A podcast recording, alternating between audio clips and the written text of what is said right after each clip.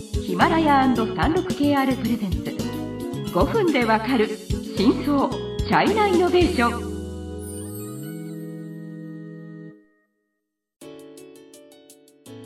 皆さんこんにちは。三六 KR ジャパンの委員です。日本経済新聞の山田です。はい。今週は中国のロボットについての、はい、まあ、トピックスです、はいはい、えーと、前回の番組では中国ロボット産業、まあ、産業用ロボットサービスロボットの外況と、うん、あと中国政府の政策支援など、はい、えーと、触れました、今回から一番活躍している今中国の物流ロボットについてご紹介したいと思います、うん、でここで中国の物流ロボットを代表する一社シリウスの社長ジャン・チョウ、えー、さんをお呼びしました。はい、はい、ジャンさんあのまずちょっと簡単な自己紹介をお願いします。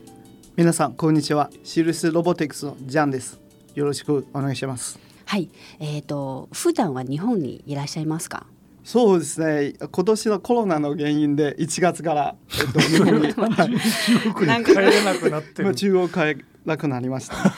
なんか私たちのゲストはほぼみんなコロナで 帰国できない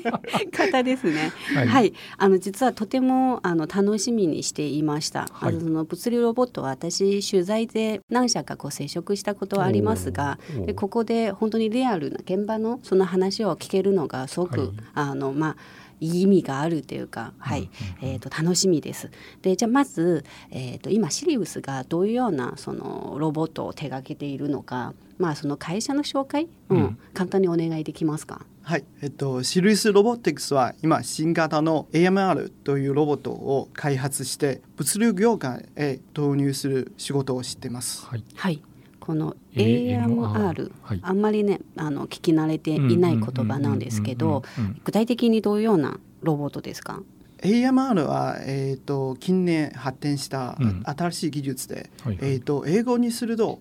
Autonomous Mobile Robot、うん、というものですね、うん、えーと、日本語で、えー、自立走行ロボットですね。はいはいはい、えっとその私シリウスの取材をして記事は書いたことあるんですけどつまり、まあ、ロボットって言ってもいろいろあるわけですけど工場の中で物を運ぶ時に乗せて動いてくれるロボットということです。うんこれあの私たちはあのよく聞くこう、えーと、無人搬送車のその AGV ロボットっていうのがよく聞きますけどそれと何が違いますか？一番、えーと、区別できるのは、うん、えーと AMR の方がえー、ロボット自体を自分が考えて、えーと、うん、その、えー、倉庫内の、えーと、仕事をどうすればいい？あそういうことをずっと考えて行動しますね。うん、HV の方が、えーと、中央制御システムから、うん、えー、と指示をもらって、えー、と作業するという特徴もあります。えつまり AGV の方が一応動線が決まってて普通はですね、はい、えっと床になんか時期のテープとか、うん、なんかその QR コードとかそういうものがものすごくあってそれを読んでその中央の制御に従って動くというロボットなんですけどじゃあシリウスのロボットは一応そうではない。決まった動線ではなくこうロボットが最適なこう路線とかのを自分で考えてでこう動くっていうような感じですか、うんうんうん、36KR ジャパンのサービスコネクトは最先端の中国のイノベーションやテクノロジー企業情報を提供しています。中国での事業やパートナー企業の探索などヒントになる情報が満載。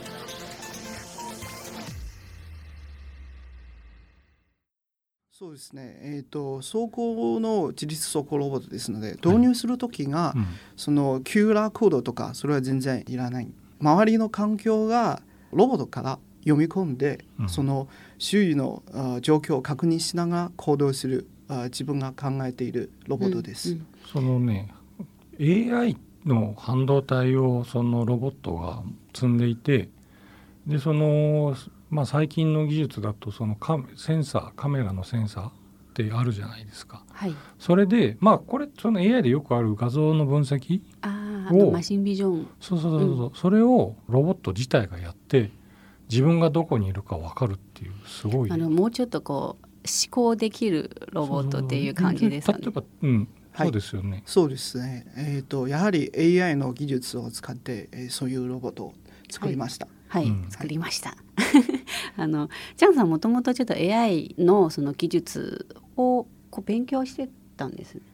あ大学時代は、はい、えーと、コンピューターサイエンスは専攻しましたが、うんはい、その後、えーと、グ Google と NVIDIA 両社働いて、えーと、AI の仕事をソフトウェア開発の仕事をよくしました。おそうですね。なるほど。アメリカで仕事をしてたことがあるんですよね。はい、はい。えじゃあそもそもこのシリウスはいついつ設立された会社ですか？2018年5月からです。じゃあすごく成成長が早いですね。え、うん、2018年5月設立してあ逆に日本に来たのはいつですか？えーと、日本に来たのは去年のことですけど、うんうん、えーと、あ昨日で、はい、えーと、1年あおめでとうございます。でも早いですね。設立して1年後もう海外市場に進出したっていうことですよね。うん、はい。で今本社はどこですか？まあ本社は北京です。北京。うん、はい。製造製造拠点は？製造拠点は深センです。うん、おはいはい。中国経済のさまざまな業界や企業紹介、最新のイノベーションやテクノロジーを徹底解説。5分でわかる真相チャイナイノベーション。この番組の最新のエピソードはヒマラヤで配信中。今すぐヒマラヤのアプリをダウンロードして要チェック。日本市場を中心にしてロボットを倉庫の中に導入する作業を今しています。あつまり中国市場よりは今日本市場を重点に置いて開拓しているってことですか？そういうことですね。はあ。三菱商事と提携してるんですよね、うん、すごいよね。はいはいはい